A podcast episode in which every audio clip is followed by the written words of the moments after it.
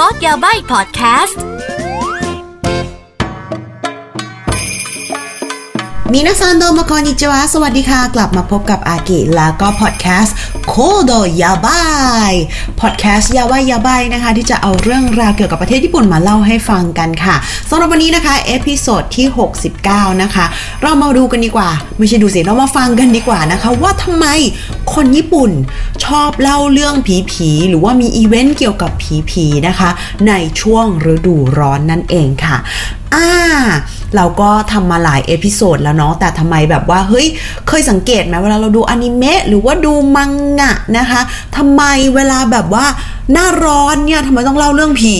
ทำไมแบบว่าโนบิตะไจแอนท์โดราเอมอนเนี่ยนะคะ เวลาแบบว่าแบบเข้าหน้าร้อนปุ๊บจะต้องมีล้อมวงการเล่าเรื่องผีนู่นนี่นั่นอะวันนี้มาฟังนะคะเหตุผลกันว่าทำไมนั่นเองเลยนะคะ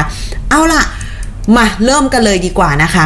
เหตุผลนะคะอย่างแรกเลยนะคะ ว่าทำไมต้องเป็นหน้าร้อนนะคะ เหตุผลอันนี้อาจจะง่ายค่อนข้างแบบว่าตรงไปตรงมาเลยนะคะ เพราะว่ามันเป็นช่วงแบบว่าปิดเทอมนั่นเองนะคะ เป็นช่วง ฤดูร้อนปิดเทอมฤดูร้อน summer holiday holiday แปลว่าอะไรคะ หมายความว่ามันจะมีการไปเที่ยวไปข้างนอก บางทีโรงเรียนก็อาจจะมีไปทัศนศึกษานู่นนี่นั่น มันมีกิจกรรมให้ทำนอกบ้านเยอะ พอไปข้างนอกมันก็จะมีการอะไรคะค้างแรมกันไม่ว่าจะแบบอยู่บังกะโลอยู่แบบว่า เข้าค่ายหรือว่าแคมปิ้งหรือว่าอะไรก็ตาม มันเกิดอะไรขึ้นคะมันเกิดกิจกรรมที่จะทำกันด้วยกันเยอะๆใช่ไหมคะอะล้อมวงกันแคมป์ไฟนู่นนี่นั่นกินข้าวเล่าเรื่อง ร้องเพลงกีตาร์อันนี้ธรรมดา แต่เล่าเรื่องผีมันก็เลยกลายเป็นอีเวนท์ที่แบบว่าเฮ้ยคือจะเล่าฤดูอื่นก็ได้นะจะแคมป์หน้าหนาวจะอะไรก็ได้ แต่เหตุผลที่มันแบบหน้าร้อนเยอะ เพราะว่ามันแหละมันเป็นช่วง holiday มันเป็นช่วงหยุดยาวมันเป็นช่วงแบบว่าเพื่อนๆไปนู่นนี่กันนะคะ มันก็เลยเป็นช่วงที่แบบว่า get together ได้ง่าย ๆ อะไรประมาณนี้นั่นเองนะคะอ่านั่นคือเหตุผลหลักเลยนะคะ อันที่ 1 ไปแล้วนะ อันที่ 2 เหตุผลหลักๆ อันที่ 2 คืออะไรคะฤดูร้อนหน้าร้อนของญี่ปุ่นเริ่มต้นประมาณเดือน 6 7 8 เนาะอะไรอย่างนี้โดยเฉพาะพีคๆเลยนะคะ กรกฎาสิงหาเนี่ยจะร้อนนะคะ ช่วงนั้นมันใกล้อะไรคะใกล้เทศกาลโอบงโอบง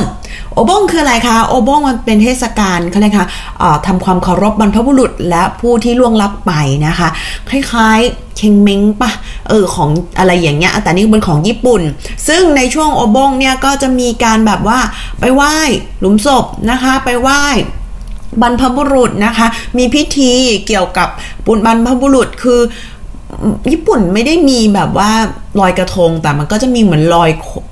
เขาเรียกไงเอาโคมไฟที่เป็นแบบว่าลอยน้ำอะไรอย่างนี้ ก็ก็จะมีเทศกาลแบบนั้นนู่นนี่นั่นโทโรนางาชินะคะ ก็คล้ายๆลอยกระทงแต่ว่ามันจะเป็น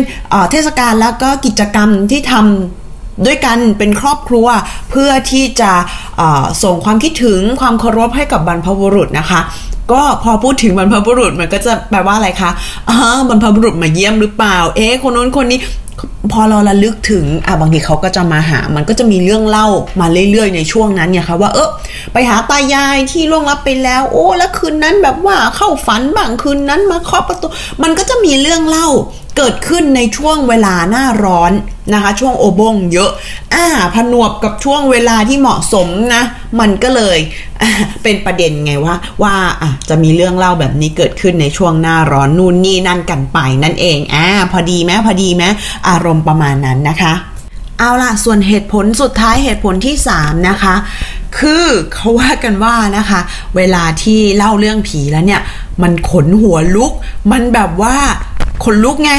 วาบอะไรอย่างนี้ มันก็ทำให้เย็น มันก็ทำให้มันก็ไม่ถึงกับหนาวหรอกแต่มันแบบขนลุกสู้ทำให้วาบทำให้เย็น มันก็เป็นการคลายร้อนได้ระดับหนึ่งนั่นเองนะคะเอาล่ะนั่นคือ 3 เหตุผลหลัก ๆนะคะ แล้วก็ที่สำคัญนะคะ ในช่วงฤดูร้อนนะคะ แน่นอนการเล่าเรื่องผีเนี่ยถือว่าเป็นแบบเป็นไฮไลท์นะคะ แต่มันก็ก็จะเป็นช่วงที่ปิดเทอมอะอันนี้คือเรื่องใหญ่เลย แล้วญี่ปุ่นสังเกตได้อีเวนต์หน้าร้อนนี่เยอะมากเพราะว่าทุกคนหยุดกันนะคะเอาล่ะแล้วช่วงหน้าร้อนนะคะ สิ่งที่เกี่ยวกับผีผีที่จะเห็นเลยว่าถ้าเราไปญี่ปุ่นช่วงนี้เนี่ยกิจกรรมจะเยอะคืออะไรคะ เราเห็นตามการ์ตูนตามอนิเมะคืออะไรเอ่ย肝試し หรือว่า 肝試し ถ้าแปลตรงๆ ก็คือเป็นการทดสอบความกล้านั่นเองนะคะ เคยเห็นใช่ไหมเวลาเราดูการ์ตูนหรือว่าดูละครแล้วแบบว่า พอตกดึกจะต้องแบบว่า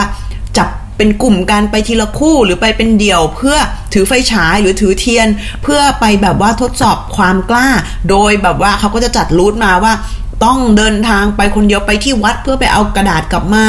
ต้องเดินทางไปนู่นนี่นั่น เพื่อแบบคือทดสอบความกล้าแล้วก็จะมีเพื่อนแกล้งเป็นผีนู่นนี่นั่นอะไรอย่างเงี้ยอ่ามันเป็นการทดสอบความกล้าเขาเรียกว่า肝試し นั่นเองนะคะ เจอกันตามการ์ตูนเนาะนู่นนี่นั่นอะไรอย่างนี้แล้วก็อีกหนึ่งอย่างที่เราจะเห็นในช่วงฤดูร้อนของญี่ปุ่นก็คือ รายการทีวีญี่ปุ่นนะ จะมีแบบว่าจัดแบบว่า เป็นแบบรายการพิเศษเล่าเรื่องผีอะไรอย่างเงี้ย แล้วก็จะแบบว่ามีคนเอาประสบการณ์เนาะเอ่อขนหัวลุกมาเล่าให้ฟัง หรือไม่ก็จะมีรายการแบบว่าพาคนที่เซนส์แรงๆเนี่ยไปยังสถานที่ที่เขาว่าขลังเขาว่าเจอแน่อะไรเงี้ยแล้วก็แบบเออไปถ่ายเรียลิตี้หรือว่าอะไรเงี้ยนี่แหละคือคนญี่ปุ่นกับเรื่องผีผีนี่คือแบบขาดกันไม่ได้ ส่วนใครนะคะอยากไปประเทศญี่ปุ่นแล้วอยากไปเข้าบ้านผีสิงแบบ แบบที่ไม่ใช่ของจริงนะ แบบเป็นบ้านผีสิงตามสวนสนุกนะ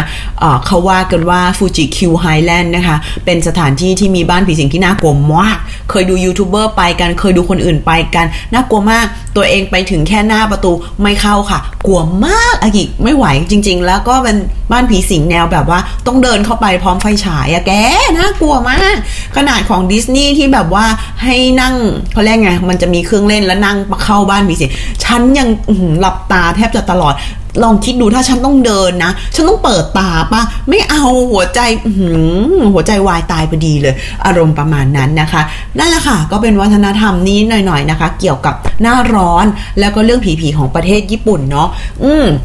แล้วก็ชอบมีคนทักมานะที่เห็นคะทำไมผีญี่ปุ่นชอบมีแต่ผู้หญิง เราว่าไม่ใช่แค่ผีญี่ปุ่นหรอกผีทั่วโลกผู้หญิงก็เยอะนะ ผมยาวๆดำๆเสื้อขาวๆนี่โอ้ยยอดฮิตเลยนะคะ ไม่ใช่แค่ญี่ปุ่นอย่างเดียวนะคะ สังเกตเห็นแล้วว่ารู้สึกว่ามันจะมีสิ่งที่เหมือนกันทั่วโลกยังไงก็ไม่รู้ จัดไป เอาละค่ะ เป็นยังไงบ้างคะสนุกกันไหมคะ ถ้าเกิดใครมี topic ไหนที่อยากให้อากิเล่าก็อย่าลืมคอมเมนต์ทิ้งไว้ได้นะคะ อย่าลืมกดไลค์กดแชร์ subscribe แล้วแต่ว่าคุณฟังพอดแคสต์นี้บนแพลตฟอร์มไหนนะคะ ก็ติดตามกันเนาะถ้าเกิดเจออากิบนโซเชียลก็อย่าลืมทักทายกันมาบ้างนะคะ เอาละค่ะสำหรับวันนี้แค่นี้ก่อนเราเจอกันใน episode หน้า episode หน้า episode ที่ 70 แล้วเหรอแป๊บๆเนาะโอเคค่ะ เจอกันค่ะ บ๊ายบาย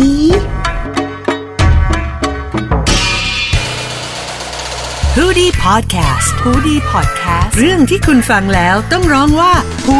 ดี